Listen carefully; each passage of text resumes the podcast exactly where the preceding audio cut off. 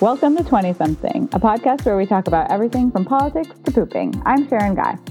And I'm Rosellen Rother. We're two 20 somethings living in San Francisco, trying to figure out what we're doing with our lives and talking it through for all y'all to hear.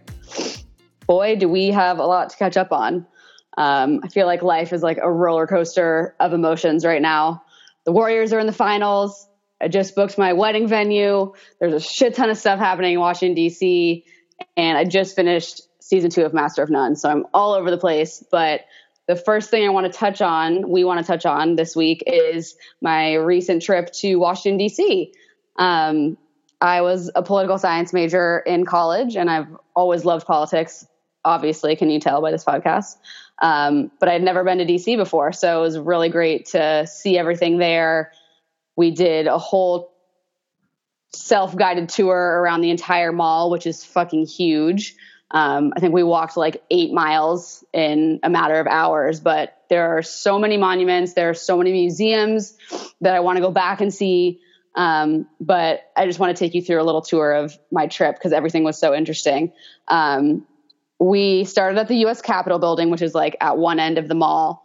Um, the building is huge. There's a giant dome on top of it. I'm sure, I hope people know what the Capitol building looks like, but apparently the dome is like the second biggest in the world or something. That I was listening to a tour that was going on next to us, and she was talking about the history of it. There's a famous statue at the top that's of like a Roman woman, and she has some sort of significance, but uh, I can't recall what her significance is, but the building is beautiful and it was crazy to stand outside it and look down at the entire mall and see the Washington Monument all the way at the other end and think about all the crazy shit that's happening inside that building. Um, that is where Congress meets. So that's where all of the bills are voted on before they go to the Senate. And we'll get into the craziness that's happening in there later, but that building was definitely a highlight. Um, walking down the mall from there, we went to the Washington Monument, which is all the way at the other end. Um, and that is the big obelisk type building, the big white thing that reflects on the water down the other end of the mall where the Lincoln Memorial is. That the Washington Monument is actually in the middle of everything, and the water is on the other side. Um, Washington Monument was built in honor of George Washington, first president, and uh, like the leader of the Revolutionary Army. Um, from there, we went on to the Jefferson Memorial, which is kind of off to the side. Um, and this one was my favorite. It has another huge dome with columns, and you walk upstairs to get underneath where the dome is. And it was like a haven in there because it was such a hot day. And it's actually cool inside where the dome is. So you walk in there, and there's a huge statue of Thomas Jefferson, just like really breathtaking. And along the sides, the walls of the dome, there's four big paragraphs of quotes written by Thomas Jefferson. Um, and it was, I was just staying there reading all of them for a while because they're so fascinating how he said those things 200, 300 years ago, and they're still so true today. Um, there's one that I want to read because it was just giving me chills as I was reading it, how relevant it still is. Um, yeah, I was just going to ask you if you had one to read. Yeah, I put it in our notes here, but it said, I am not an advocate for frequent changes in laws and constitutions, but laws and institutions must go hand in hand with the progress of the human mind.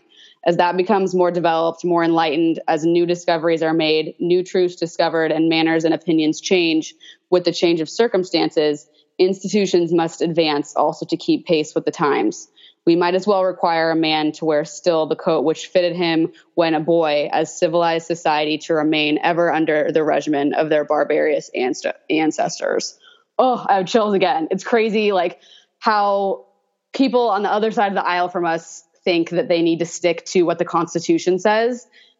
It it so obviously needs to change to the life that we're living in 2020 17 like even going back to 1950 what things were going on back then and laws that they had then like things need to change. People are changing. Society is changing. Norms are changing. And even thomas jefferson knew that we can't stick to the laws that were obeyed by our ancestors. So i thought that was super interesting that is really cool but it, but it also like things change, but I feel like the people who don't want things to change mm-hmm. are they like the way that this society is structured now because they're in that top tier, like rich white men, top mm-hmm. one mm-hmm. and they're the ones that benefit from how society is structured right now. Yeah. So like I totally see that they don't want things to change because they see that making room for others to prosper means that they have to give up some of their prosperity. Mm-hmm. But like that's how the whole of like the United States is going to prosper is if like you compromise and you sacrifice a little for everybody. But they don't see it that way. I mean, it's just being a good person and like knowing right from wrong. Like Thomas Jefferson owned slaves, and one of the other quotes that was on the wall was about how slavery is awful. You know, it's like he still saw the right and wrong in it and he was a slave owner so like yeah it was gonna it would probably cause him some trouble to n- get rid of his slaves but he did realize that it was it was wrong that was another interesting quote but i didn't write it down for today um, definitely recommend seeing the jefferson memorial if any of our listeners go to dc definitely i think my favorite of all of them um, moving on from there we walked past the fdr memorial which was I think is kind of like a hidden gem of the mall in DC. Like it's not one that people talk about because there isn't a statue or a big monument per se. It's kind of like a maze that you walk through of just like brown stone and on the stone as you walk through quotes are carved into it. So it's not something that like you could see from far away but as you walk through it there's a ton of things written on the wall about like world war ii era about tolerance and how like you could just relate it back to FDR's policies, like not um like bridging the gap between rich and poor and like all of the New Deal things that he passed when he was president. Um, but just thinking of what was going on in Germany and all of that, like while he was president, he's such a fascinating president. I remember how interesting he was learning about him. He served four terms, which, unlike any president in history, um, he the law was he was an exception to the rule. Um, there was part of his memorial that was dedicated to his wife Eleanor Roosevelt, who also was the longest standing first lady. Um, and she made me think of Michelle Obama and how similar I feel like they are. Um, Michelle Obama is like the Eleanor Roosevelt of the 21st century. I was thinking to myself. Um, that one was really cool. Um, from there, we saw the MLK Memorial, which is a huge statue of MLK and a bunch of quotes that he um, spoke at different rallies and events when he was the civil rights leader. Um, that one was pretty chilling. Same with the Vietnam and Korean War memorials. It's like just a wall that goes on forever with thousands, thousands of names written on it. Um, people that died in Vietnam. That was crazy. There was flowers and people there leaving notes, and that was really touching as well. Um, and yeah, then we ended at the Lincoln Memorial, which is at the other end of the mall. We were so tired and sweaty by the time we got there, um, but we definitely had to see that one. He Lincoln is like is a huge statue of him sitting there um, with his Gettysburg Address is wit- written on the wall next to him. Um, very very cool. I was in heaven. I loved all of it. Um, so definitely recommend. I wish we got to spend more time in the city city of DC, but um, we had lunch and then walked over to the White House, which was super underwhelming. Don't recommend, hmm. actually. Not only, really? I mean, even if Obama was president, I still would have been bummed out because it was just like so lame compared to the momentous like structures I had just seen. It's pretty small. Like I didn't expect it to be that small. I feel like in photos and when you see like the president speaking in like the Rose Garden it just seems like there's a huge lawn in front of the White House. It's really not that big. I don't know how they, it's like an illusion or something, but the house, not that big. There's tons of security. Like the whole front of the house, they don't allow cars to go by it anymore. I think, I think I heard that Trump has made that the case because people were protesting in front of the White House. So like the entire block that the White House is on is, there's like road barriers so cars can't go. You can still walk in front of it, but there are people there, like security guards in front of it, obviously. Um, but yeah, just underwhelming. Wasn't. Yeah. I don't mean, need to see it again. It's Especially since you can go into the other places and like actually experience the space. With yeah. the White House, you're just looking at it. Yeah, exactly. It was cool seeing the executive building next to it though, where Veep takes place. I was like, shout out to Veep. I'm like, um, I just have all these House of Cards references in my mind now of like, oh yeah, it's too real. We'll talk about House of Cards later, but DC sounded fun. I haven't been yeah. yet, so I'm like, I feel like it kind of like all the monuments and museums and like walking around. It seems it just reminds me of like talking about Europe. Yeah, I mean, it's like all of the history of our country in one tiny. Mm-hmm. I guess it's not tiny, but like one area. So you can see a lot of it. And all the museums too, you'd probably need like a week to go to all of them. There are so many. And like yeah. the Smithsonian on its own has like eight parts to it. Like it's all so Damn. interesting. I want to see it all one day. Daunting. Yeah. but yeah, and then you don't like Europe like that and then you don't get to see like the actual city life and like experience that because you're so engulfed in like the touristy stuff. Mm-hmm.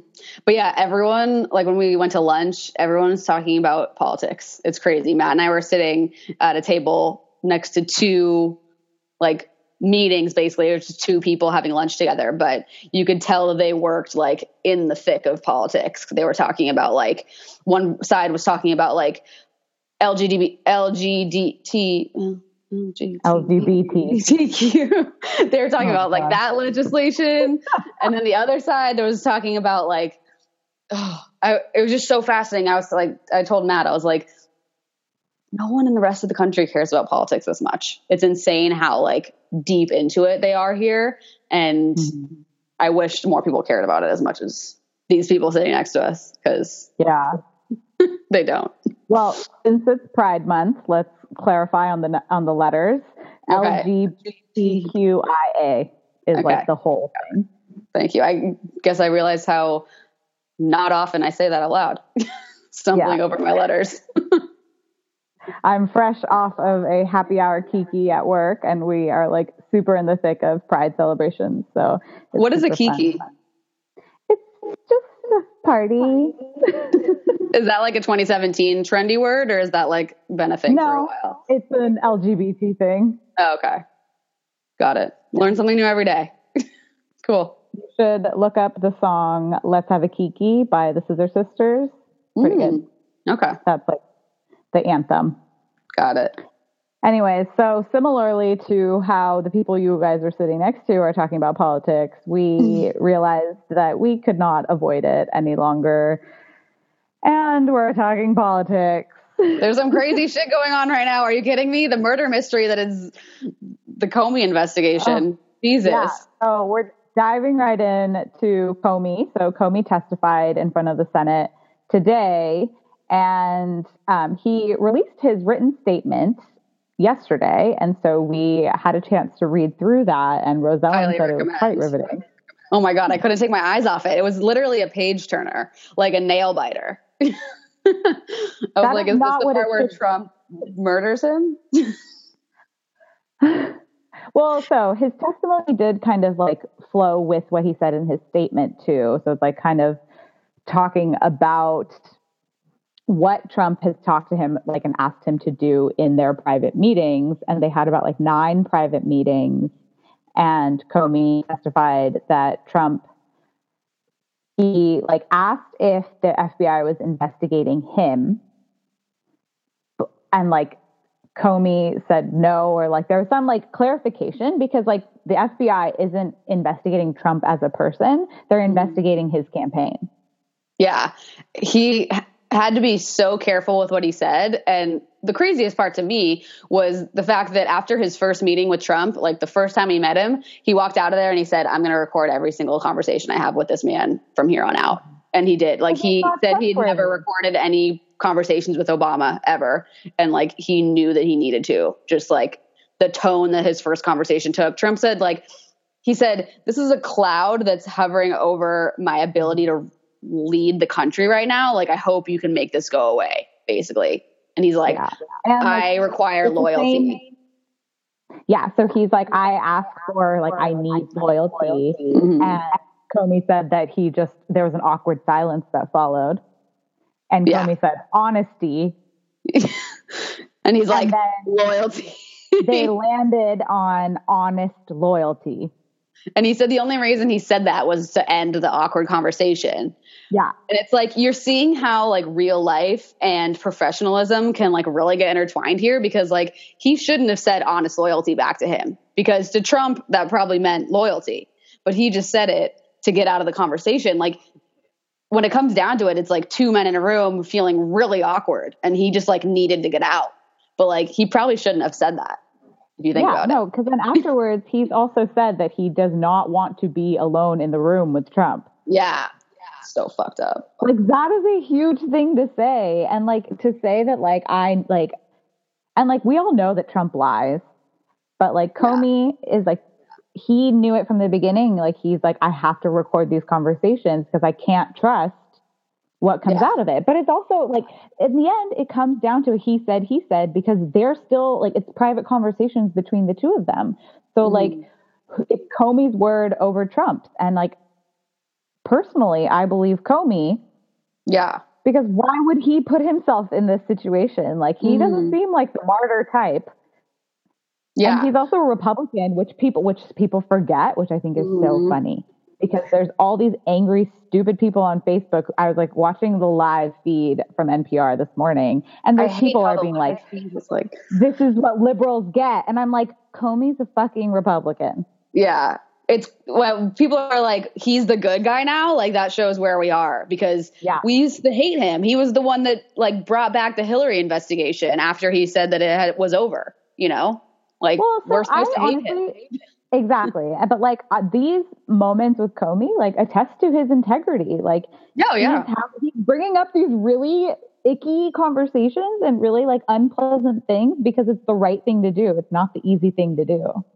Although in his in his uh, testimony today, I was watching the video. He was like kind of holding back. Like I don't really know like what to think about all the senators that are interviewing him and like their mo for the whole thing. Like John McCain was interrogating him and Harry Reid and like I know those two senators don't get along normally, so it's like I don't know what McCain was trying to get out of Comey versus Harry Reid trying to get out of Comey, but he was kind of like he didn't really want to go into like the tweets about the tapes and like he was mm-hmm. kind of holding back. Like I feel like if he was if he really wanted to like sink Trump, he could have like gone further into like what he really thinks about Trump's motives. Like he didn't speculate on what he thought Trump was trying to say when he said certain things like, you know, we had that thing.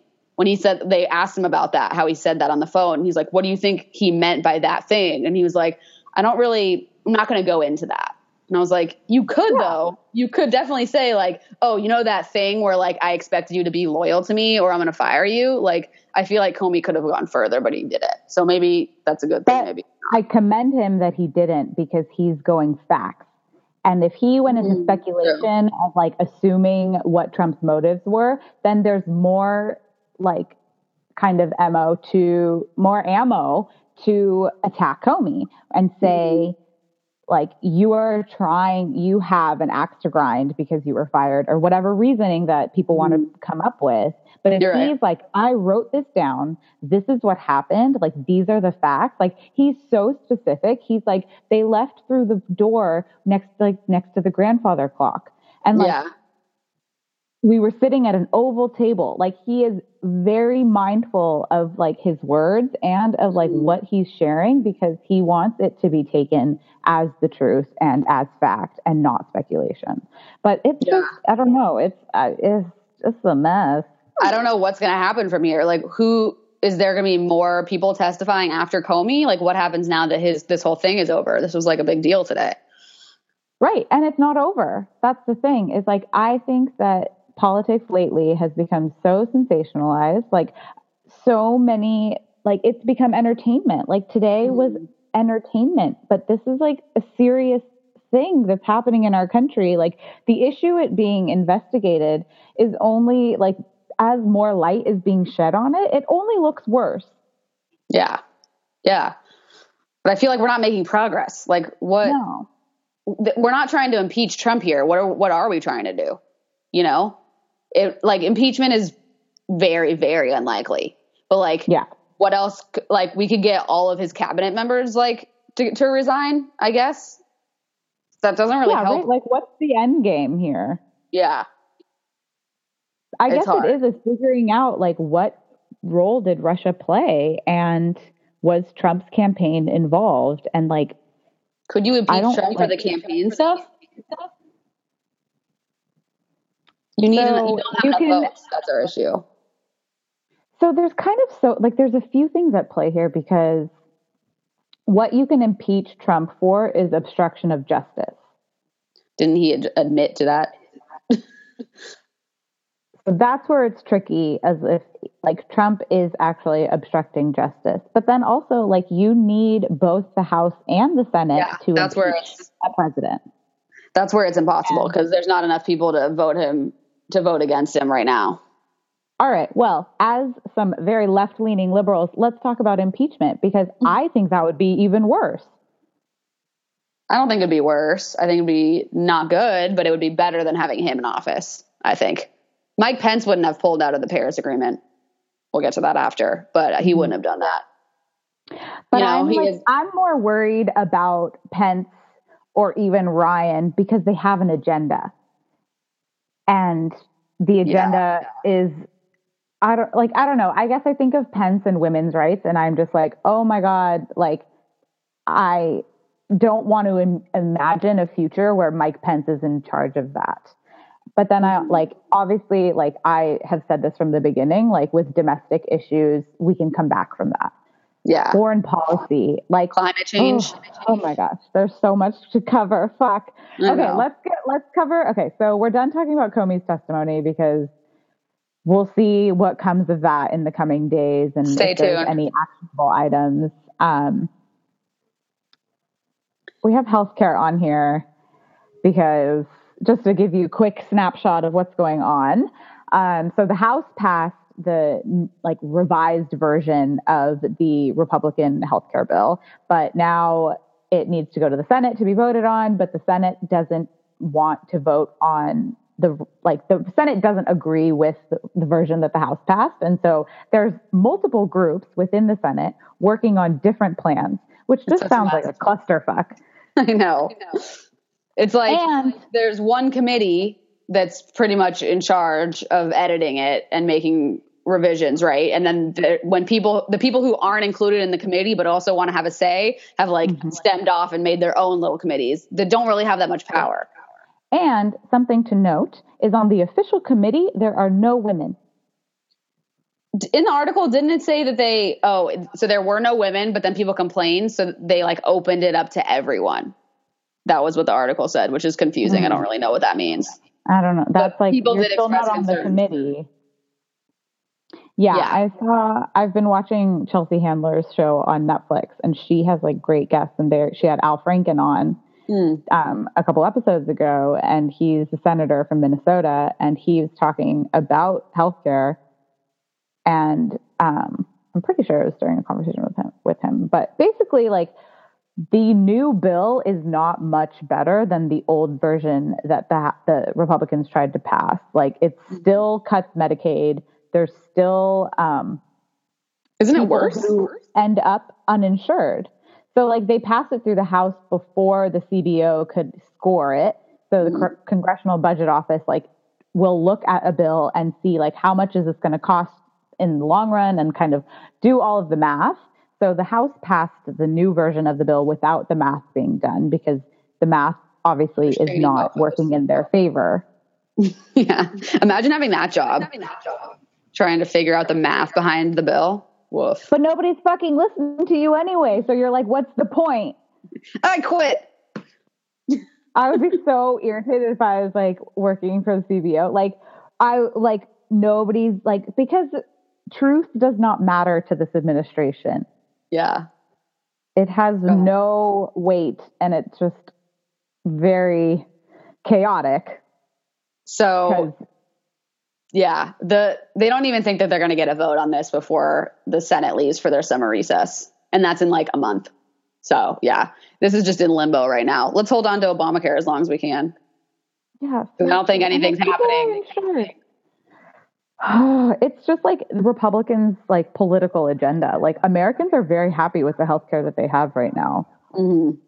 I just and, think that we should, in in terms of the healthcare bill, let's like we can just sit back and watch this burn. I don't think that they're going to pass this. Yeah. Well, I also just remembered why they are so um, motivated, the Republicans, because their cuts to healthcare enables them to have higher tax cuts for the 1% mm. in their tax reform bill. Yeah, because it's a tax reform bill. It's not a healthcare bill. It's a just a no, tax. they have to pass the healthcare bill and have those cuts in spending in order to put Give that money, money to yeah. towards tax cuts in tax reform. So they don't want to do tax reform until they do healthcare because with tax reform they need that money from healthcare. Ugh. But they also claim that they're going to use that money from healthcare for other things. Lies. It's all lies. Speaking of lies, let's the immigration ban. There's been some movement or not movement. I, I guess the ban is going to go to the Supreme Court now because um, there's been they've tried to appeal it. Um, there's been a lot of recent upset about the ban, and Trump wants it even more now because of the terrorist attacks in the UK, which just awful that he's using that as a prop to like try to get this ban reinstated. But it's interesting to read about the way the Supreme Court will handle it. And the Trump administration tried to like, I guess the appeals court had blocked parts of the ban that wouldn't let in Muslims from those six countries. But the Trump administration has asked the Supreme Court to stay those suspensions or whatever. The stay word is pretty confusing the way they use it, but it just means that um, it means that the court order can temporarily suspend the execution of a court judgment. So they're basically saying will you let us use this part of the ban and block the Muslims from the, these six countries while you're thinking about what you're going to do? It's pretty confusing. I don't really know what's so going to happen. Like, uh, instate the ban while you're deciding if it will be permanent or not. Yeah, exactly. Exactly. But there's also the 90 days number that's in the ban, and I'm not really sure where that applies, but they were saying like if the Supreme Court takes long enough to decide on this, like that 90 days will already be up and the ban is like it's like a moot cause oh. or something. Interesting. So um, yeah, it's all really confusing. I feel like they make this even more confusing for us to understand, so we just forget about it.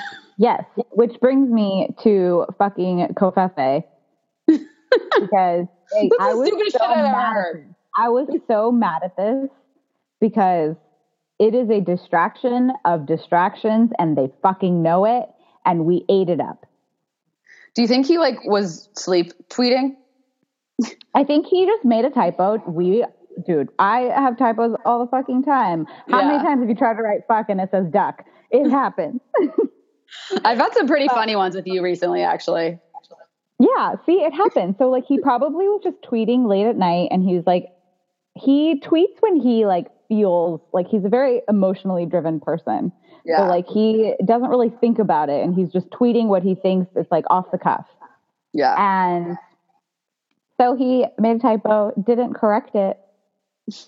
Because Idiot. then he tweets again in the morning being like, eat your hearts out, Covfefe. Like he knows that everyone went crazy over it. Like Ugh. and like that's where I'm like, but like there's memes and and, and jokes, and I'm people like, have way too much we, time on their hands. I'm like, yes, exactly. I'm like, why did we give this so much attention? Because it's we everyone already knows he's an idiot. We don't need yeah. Covfefe to like prove that he's a dumbass. Yeah. But people need to be paying attention to healthcare and immigration and the Paris climate agreements and instead they're paying attention to Covfefe and like that's what the administration wants and like it just makes me so mad. I hate Twitter. Honestly, like people talk shit on all the social media forums, but I think Twitter is the worst. It brings the least satisfaction, like as a user, and it also causes so much harm. Like I have no interest in it at all. And I'm like It caters to people's like it caters to impulse reactions. Yeah. dumb. Like Matt is like Mr. Saint, like deleted Instagram and Facebook off his phone, but he still has Twitter. I'm like, Twitter's the worst one. Get rid of that. Why do you care about it? oh, he deleted Instagram. I just sent him something. oh yeah, he, he had deleted it for a while and then he reinstalled it so he could post a photo of our engagement. And now I'm pretty sure he deleted it again. I sent him a very funny meme. Anyway. Yeah, he doesn't want us sending him that stuff, and that's one of the reasons why he deleted it. Sorry about it. It's like your it's like your card said. It's like he may be marrying you, but he's stuck with us. Yeah. I loved that card. I love that. He it's so true. He's very much with us. I know. All right. Okay.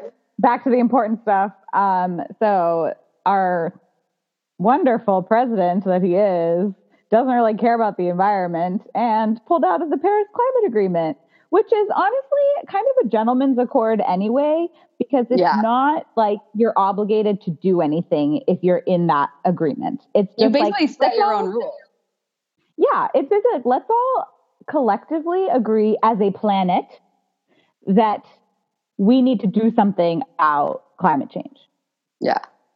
Nah. Like that's all. And so like but like Trump pulling out of it basically is like him catering to his base of people who support coal. And he wants like Trump wants to take our energy sources and like go back in time. And it's just like that's where I also like I'm like how can you deny the science? Like how can you really deny that climate change for one is a very important issue and two that like humans like contributed to this and exacerbated every day but yet yeah. there's people who deny that human connection to climate change and i'm just like i don't get that his reasoning was saying that he didn't think it was fair that countries like china and india can pollute the air way more than we do, but still like they don't get penalized for that.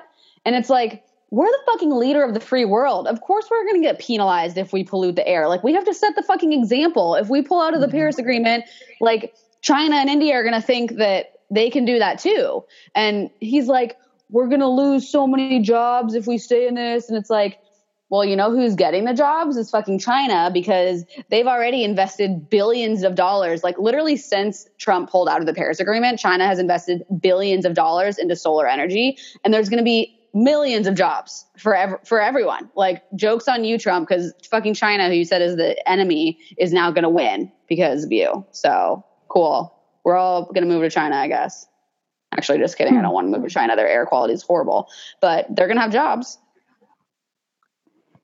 Yeah, he's just not really thinking about the bigger picture. Like he's very much like he want he even said in his campaign that he's like I am not campaigning to be president of the free world. I'm campaigning to be president of the United States. And his base really enjoys that. They yeah, like that. that. They want the US to come first, America first, make America great again. Like that's the things that really get his base going. And like you know that's the only people he cares about because yeah. they voted for him. But he doesn't even care and about so, that. Like, no, but like that's who his speeches cater to. He has rallies already. He's a sitting president having campaign rallies. Ugh. I saw kids wearing "Make like, America Great Again" hats in DC, and I wanted to punch them. it's like, where'd you I get mean, that? It's just the reality of our country at the moment, and it's there's always been two sides. It's just right now it feels like there's no way to bridge the two. And like that's scary because there's global implications. And like putting america first in this sense is that you're like he's like shitting on angela merkel. He's shitting on the mayor of london for how he responded to um, the terrorist attack and he's like taking things out of context he's really like isolating America in the global community. And that to me is the scariest thing because that's how we all like, that's how peace is maintained. Mm. I mean, yeah, you have good true. diplomatic relationships with strong countries in the world. Yeah. It has been refreshing to see all the states and governors come out and say, like, we're still going to stick with mm-hmm. the Paris Agreement.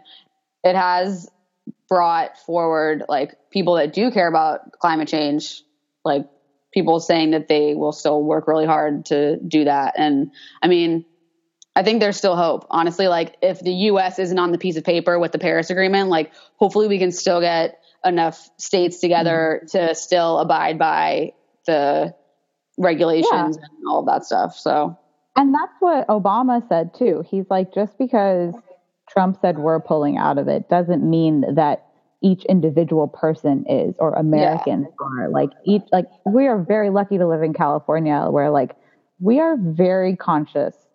And I'm like I want to be better and I like feel like living here is inspires you to be better, but mm. it's like you kind of think of like America collectively and the it's more symbolic than it is really actualized of pulling out of an agreement. Like it's not like all of America is now like we don't believe in climate change. It's just him saying that just tells the global community like fuck you basically. Mm-hmm. Like he's yeah. kind of just like he's shot on NATO too. Like he's really I don't I just like I get really worried when I think about foreign relations and the implications because terrorists thrive on chaos. And mm-hmm. if they see that the relationships within NATO are deteriorating, they're going to see opportunities to attack.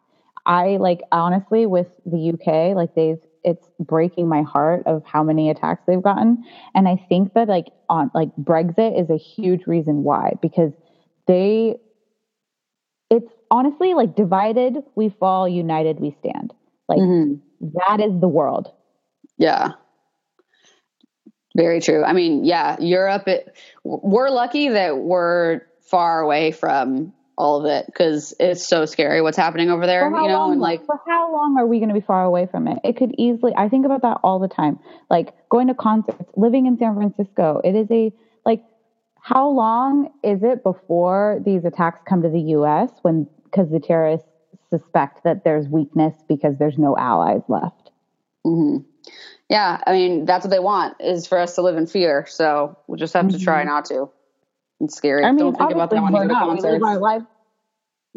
I think about it. It crosses my mind, and then I put it away because I'm like yeah. I want to enjoy where I'm at, and like I, it's like they win if they incite fear. Yeah, but I exactly. just think that like it's you don't have to be fearful, but I think you should be aware. Yeah, smart. Stay woke. Yeah. oh God. Did I use that um, right? yeah, you did. It just sounded terrible. Uh, um, on that note, let's talk about the Bachelorette. well, okay, yeah. Two weeks to catch up on. Because, yeah, a lot going on in politics. I totally sympathize that it's really hard to keep up with everything. Um, a really great way to do it that is quick and about 10 minutes of your day every day. This is like shameless plug for NPR's um, podcast Up First. It's literally mm-hmm. 10 minutes and they release it every morning and it gives you a snapshot of the news. And it's a great way to stay informed if you don't feel like reading a ton of articles or listening to a ton of podcasts. Besides this one, of course. yeah, I actually need to try it first. I've been hearing plugs for it on other podcasts that I listen to, so I, I want to try it. It's great. I'm a news junkie, so like I listen to that as well as many other things, but that one is my go-to every morning. Cool. Yeah. Now, bachelorette time. Rachel it's is killing it. Yeah, she's great. The guys, she, you want to go? nah, go ahead. Okay. Um, so two weeks ago, we found out that Demario's a fuck boy and he had a girlfriend or some fling when he went on decided to go on the show. So we met her. I think her name's like Alexis Ale- Lexi. I think is her name. Um, but Rachel shot that shit down. She was not having any of that. She was like, "I'm gonna need you to get the fuck out." And Demario came back at the end of the episode to like try to explain himself a little better, and it did not work. Rachel was like, "Your dreams are not inside this mansion, so you need to leave. And it was amazing. She's so awesome. I was like very proud of her for that because I mean, she was curious about what he had to say, but in the end, she realized she don't got time for that shit. Um, yeah, um, we also had some pretty good celebrity appearances on last week's show. Ashton Kutcher and Mila Kunis came for the group date, and they did some weird shit with dolls and a relay race. And fucking Whaboom is super annoying. Ashton Kutcher like clearly hated him, and it was pretty funny. He's like, "I'm sorry, what did you just do?" When he did the Whaboom thing. oh yeah, that was really great. He's like, "All right then." Weird how they decided to have Ashton Kutcher on the show because apparently someone said he looked like Jared, and he does not look like Jared. I'm gonna put my foot down there. I think okay, yeah. I'm like Jared must be secretly really good looking in person because I don't fucking see it on TV. But I think yeah. So he said he started watching because somebody told him he looked like mm. Jared, and then they got hooked on the show. But yeah. everyone gets hooked once you start watching. You really cannot stop. Yeah. Um, but um, I thought it was funny that like on her group date she she's just so real and I love that. She's like talking about just not feeling connections with these guys and she's like so funny. Wants that like mm, and she's like I'm not getting it. And then probably because all the guys suck. I know. But no, then she had They're her one on one with Peter. Dogchella baby. The gap tooth twins pretty cute. She was like, So, one of my good friends just got in a car accident and he's going to join yeah. us today if that's okay. And Peter's like, Yeah, sure. Like, probably on the inside going, like, What the fuck? Are you kidding no, me? And then her, her dog like, comes out. ex boyfriend? Like, before they opened the door, it was like they glazed over it, but he's like, Is this an ex boyfriend? And then she opened the door and it was her dog. oh, it's so cute. And then they like took a plane to Palm Springs and went to this like weird, like, Coachella for dogs where like everyone had their dogs and it was by a pool. Looks like kind of fun, kind of weird, but they had good connection. I like him. He's I think he's to yeah. go far for sure. Well, I loved that at their they had dinner later and they talked about therapy and like mm-hmm. he was like I like he talked about getting his heart broken and being in relationships that weren't working and then seeking a therapist to like just talk about it and really hone in on what he wants. And Rachel like had this like great reaction because she's like, Are you serious? Like she's like, same. So like both of them have gone to therapy to like talk. it's like I just love that because there's nothing wrong with them but yeah. they see the opportunity to learn more about themselves and learn more about how they can get what they want out of life. And I was just like, hell yeah, ABC. I'm so happy that this is on air. Like, Rachel is doing so much for this franchise. Like, I have so much respect for her in this show. Like, I really hope she finds somebody. Me too. I wonder if she went to therapy to get over her relationship with Kevin Durant. oh my god, I can't believe that. Can you well, I love that she like broke up with him to go to law school. And I was like, yeah. hell yeah, girl. I'm like, you might have missed out on an NBA star's career, but like, you're a badass lawyer. I mean, she did get to meet Kareem Abdul Jabbar, who was the other celebrity guest on this week's episode, who came to the gymnasium where Demario got the boot. And like, the guys were like shitting their pants, so excited. And he basically but just like sat on the sidelines. Like, you could tell he was like, what the fuck am I doing here? Yeah. The the Betches articles, I haven't read them in a while, but I forgot how fucking funny they are. Like talking about Kareem Abdul Jabbar coming, and they're like, he definitely waited till there was a black bachelorette to come on the show because he definitely wasn't coming for fucking Nick Viall. yeah. Their recaps so are so funny. But he just like sat on the sidelines chatting with Rachel. I thought it was so cute. He didn't even really like deal with any of the guys. He like gave them a couple words of advice and then sat down. Yeah. He's so anyway, So that was last week. And then I don't even remember who went home. Oh, me neither. Unimportant. Oh, they didn't have a rose ceremony. So this week, oh, yeah, yeah, yeah, yeah. So this is what ABC does now is they don't have they don't end on rose ceremonies anymore. And so this week started with Demario coming back and getting the boot, and then a rose ceremony where Whaboom and creepy um, Blake, Blake dude got um, didn't get roses, and then they so a child childish quarrel ensued outside of the mansion during their like um testimonials or whatever the fuck it's called when they're like talking to the camera and crying. Well, first of all, can we talk about like Whaboom telling Rachel the story about how Blake was standing over her bed eating a banana? Like Rachel's reaction was priceless. She's like, "Is this a joke or are you serious right now?" And he was like, I, th- I mean, Whaboom is like pretty much always pretty drunk. I think when he's not doing his stupid Whaboom thing, he like actually sounds wasted. He was like, mm. "Yeah, like he was standing over my bed, like peeling the banana, like licking it, like slurring his words, sounded so ridiculous. And then Blake's reaction when Rachel confronted him about it, he was like, Yeah, actually, I'm on a ketogenic diet, so I don't eat banana. so, like, adding fuel to the fire. But the best thing was Rachel was like, Did he finish the banana or did he eat the banana or something like that? And I was like, That's the question you ask. I mean, she's probably like racking her brain trying to figure out like what questions can I ask to stay involved in this conversation because this is literally the stupidest thing I've ever heard. I can't believe I'm having this conversation right now. Yeah, I'm so happy she got rid of them because like Blake also was creepy and weird and like not like he was going to end up with Rachel and then he got pissed at Lucas, aka Whaboom, mm-hmm. because he thought that without that drama that he would still be in the running and he'd have yeah, a chance. Right. I'm like, you guys were contrived producer drama. Just own it. Yeah, apparently they like knew each other before or something, or like yeah, they dated the same, the same chick. They Ugh. live in the same town, and I think Lu, Lu, no, I think Blake lived with Lucas's ex girlfriend. Like they were roommates, and that's mm. how. But like, I don't know. Anyways, enough of them. I yeah, really gross. hope neither of them go to paradise.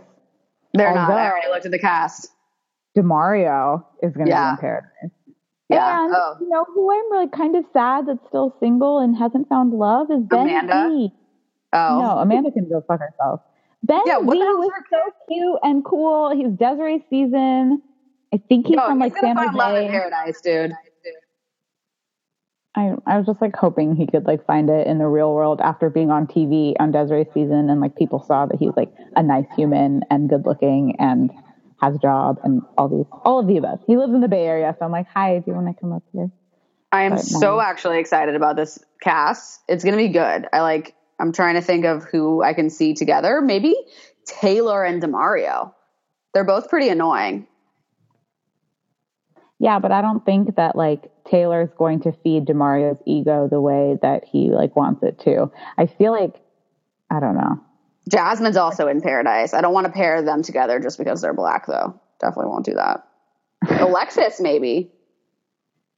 I just, I just think Demario's a fuckboy, so I'm like, I don't want, I don't want the girls that I like to end up with him. Anyways, okay, yeah. let's talk about the rest of this week. Um, Sorry. The one-on-one date with Anthony. Weird date, but I think he's nice. He might be a little boring. What do you think? Yes, that was what I thought. And I also was very happy that we finally found his cartoon doppelganger because that was a lot of fun. We had a variety of different Kronk and um, the dude from Atlantis and then the guy from Moana who looks nothing like him, but that was fun. Whoops, that was my bad. I forgot how chubby that guy was. The animated character in Moana. I thought he was like buff, like Kronk, but I was very wrong. Nah, he's huge. Um, yeah, so horses on Rodeo Drive, not that into it. Really funny that the horse pooped in the store. Really feel bad for whoever had to clean that up. Yeah. Um, my favorite, who I don't think he's going to win, but I just really like him, is Alex. Yeah, no, he definitely had a good week this week. I like him now too. I just think he's so good looking. Yeah, and the Russian accent throws me off a little bit, but he's super smart. Yes, like intellectual, deep, good dancer on Ellen. I was like really into that, even though his pants were terrible. He was so into it. It's so funny, but like you have to be able to like it's fucking Ellen. Like what? Like let loose. Oh my god! And then the tickler dude, who she's like, Ellen was so funny. Like she basically like was asking Rachel about the guys and she was like, that guy tickled me when he got out of the limo. And Ellen's like, I don't like that. and I was Didn't like, I don't like, like He's a bad dancer. I think he was yes. bad at dancing. Like, and then she met him and she tickled him because she's like, first I have to do this and tickles him. And oh then like when the dancing part is happening, she like whispers to Rachel, she's like, Tickler guy's a bad dancer. Yeah. I love her commentary. Oh, it was so funny. But like that kind of that date, like they didn't really interact with her at all on the show. No. I guess questions like, were funny. Never have I ever was fun. When they asked who um, hadn't thought about having sex with Rachel, it's like you're lying. Yeah, totally lying. and then also, I was kind of irritated at how um, Brian was so like camera hoary about oh, like kissing her and like I don't know. He just seemed like he wanted attention, or he was just nervous and weird. But he seemed like he's like bragging about the kiss, and I don't know. I can see that. that was, he did get the first kiss. Yeah, and it was very sensual. um, who else was on that date? Peter Dean? was on that date. No, no. Dean was on the mud wrestling date. No, he wasn't. No. I don't think he was on a he was on the group date last week. That's what it was. He had good, a lot of airtime. She oh, gave oh, him the group date rose. Yeah. And then yeah, this week oh my god, this week the drama was Eric. Yeah, he's like that's bleeding has serious week. anger issues. He needs to go. No, I just think he's super insecure. Yeah, he like wanted he was like crybaby at first and then like he gets so worked up. Yeah. I just think that he's really insecure. They said like he's never been in love before, like never been in a relationship, and like not the, a good place to try it out for the first time. Yeah, dude. Like I think it's messing with his head, and so he's not doesn't know how to handle it. And the the whole Lee drama, like that's escalating yeah. into like a really scary like racial issue. Uh, that's but not going to be good for ABC. It's not good, but I think it's important if it does come up to not shy away from it and to really address it like like real like it's real life and this is what happens. And like there's some times where you say something that you don't think is racist or doesn't you don't think it's offensive and it is.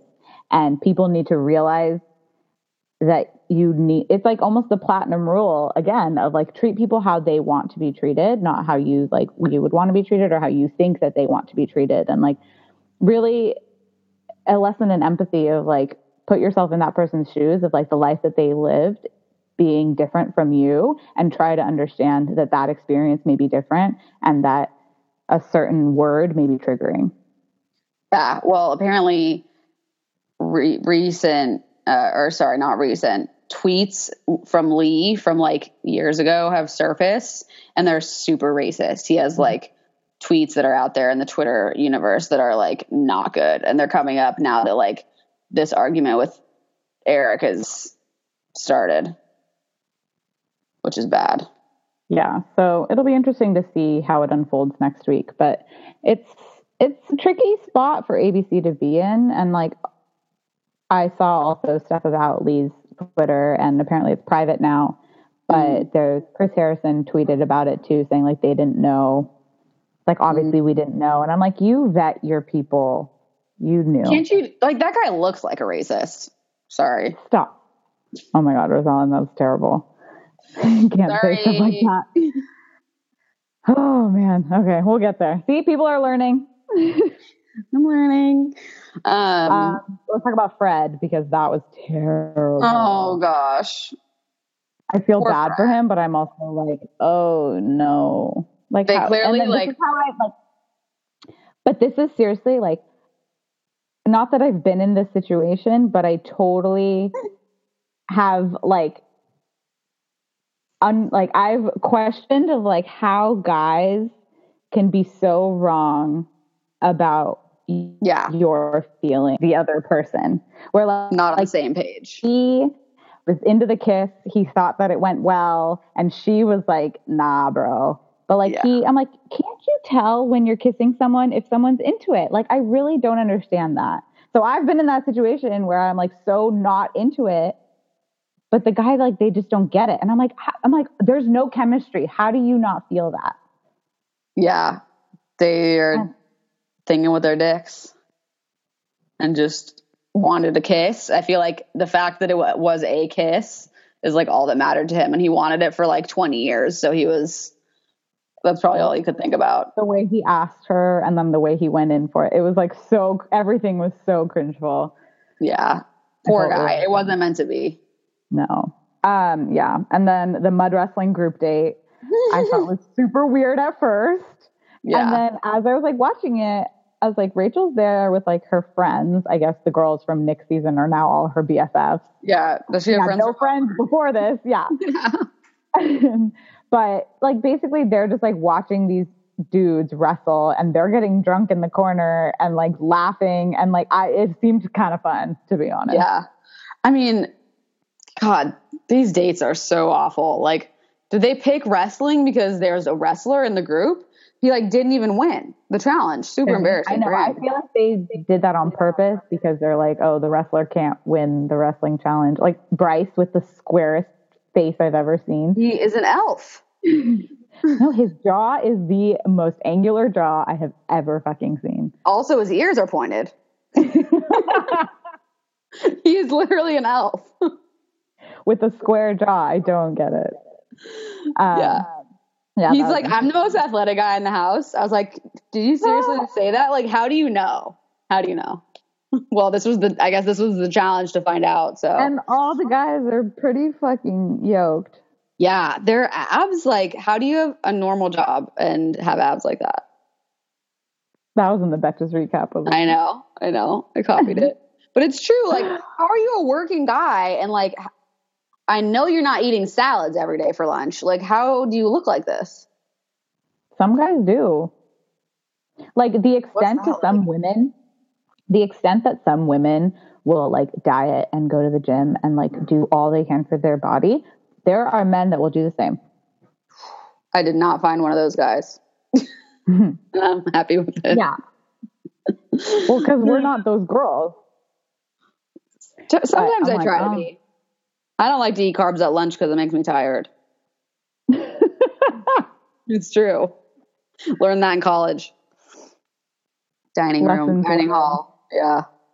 Also degree.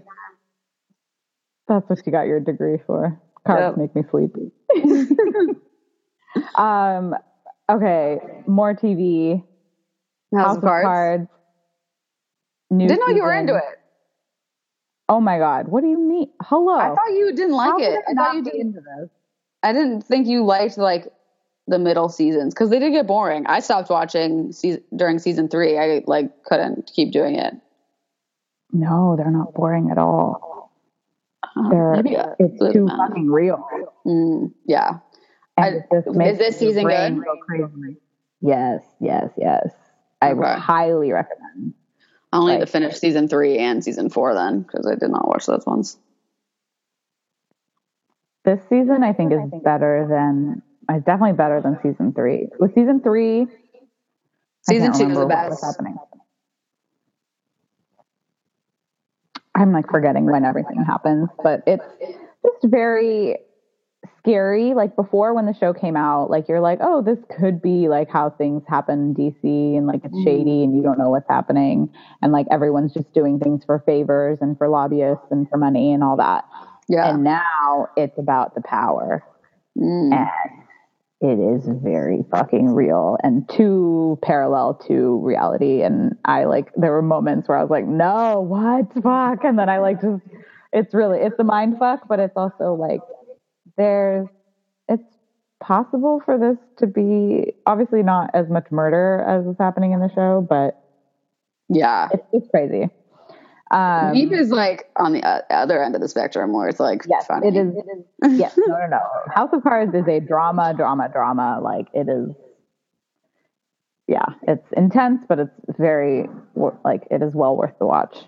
All right, keep that in mind. Um, and then Master of None, so good. Yes, just finished the season minutes before we did the podcast. So good, so so good. So many just like great episodes of television. Like singular episodes that I was just like, that was amazing. And then on, when you put them all together, it was like even better. Props to Aziz. He's great. He's so great. And he's like, I just feel like recently with like Master of None season two coming out and then Hasan Minhaj, his stand up um, on Netflix, like there's it's just so like it's very relatable for me as like a second generation Indian growing up in America and like just having them have similar experiences and then talking about them on TV on like to large audiences. And it's like mm-hmm.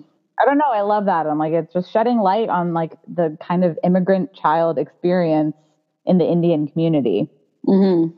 and like the funny things about it. Like the Thanksgiving episode so good. it's so good and it's so funny because like some Indian families don't do Thanksgiving. And like I just grew up doing Thanksgiving. And like that was like I don't know, never thought twice about it. And like, yeah, we just have Thanksgiving because we're in America. But mm. like some Indian families don't. So like he had to go over to his friend's house and that that all became about like her coming out to her parents and to her mom and her family and like kind of growing up in the black community and coming out as lesbian. I'm forgetting her name. What was her name? Uh, Denise. Uh, Denise. Yeah. Dee Dee. Dee Dee the way that like she came out to him when they were younger and like you didn't care he was like calling it lebanese and he's like yeah. i think it's pretty cool that you're lebanese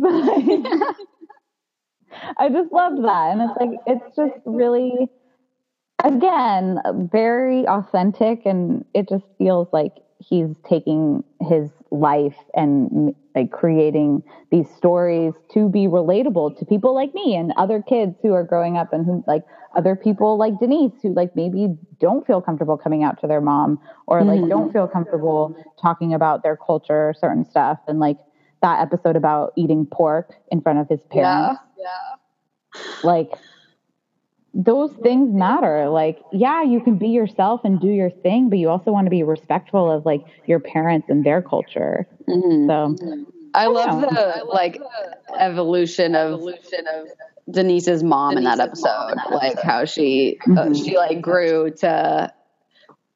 I mean, she obviously always loved her daughter, but it took her years to truly accept her understand. for who she was, understand, yeah. And at the end, like the aunt is so funny. That actress is so good, and she and the mom, they're all having a great time at the end. It was great. I loved it. Yeah, it's just really. And then obviously well the romance in the whole season is too fucking adorable. Like is this real life? Like watching them together, I was like, she's just too perfect. Like, she's great. Yeah. Yeah. The Italian love interest. Mm-hmm. I know. It's funny. My sister, she said she dropped off the first episode, the one in Italy, because it was like black and white. She thought it was boring. And I'm like, no! I love episode. I loved it too. That's what hooked me. I was like, wait, you got to find that girl again. But then good thing you didn't because. Yeah. I realized. Though. I just liked him speaking Italian. Hello. I know. Hello. Yeah. Buonanotte. And his little act, like he, his Aziz voice speaking yes. Italian is so like, it's like nasally, but in the cutest yes. way. yes. It's great. I loved it. I like made him love, made me love him so much more. I'm like, find love for real, please. I know. Poor Aziz. I know. Um, he's happy. Okay. Well, he's successful now, so he's chilling. Yeah.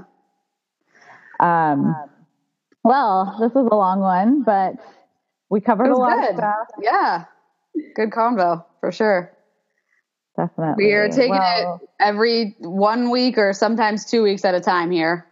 Bear with yeah. us. Sometimes we have internet issues. Sometimes we have happy hours. Some days we're just really tired. So we'll stay with us and we'll stay with you guys. exactly. We'll be around. we'll be here. All right. Thanks for listening. Go Warriors. Oh, yeah. Well, okay. We didn't get into that. We won't get into that. Okay. if they win, if they win tomorrow, then we'll get into it next week. I hope they do. Oh, we'll uh, get so into good. it next week for real, for actually, because yeah, it'll be over by then. Yeah. Oh, oh, maybe. Props. TBD. Okay, I'll let you go. Good night. Bye. Love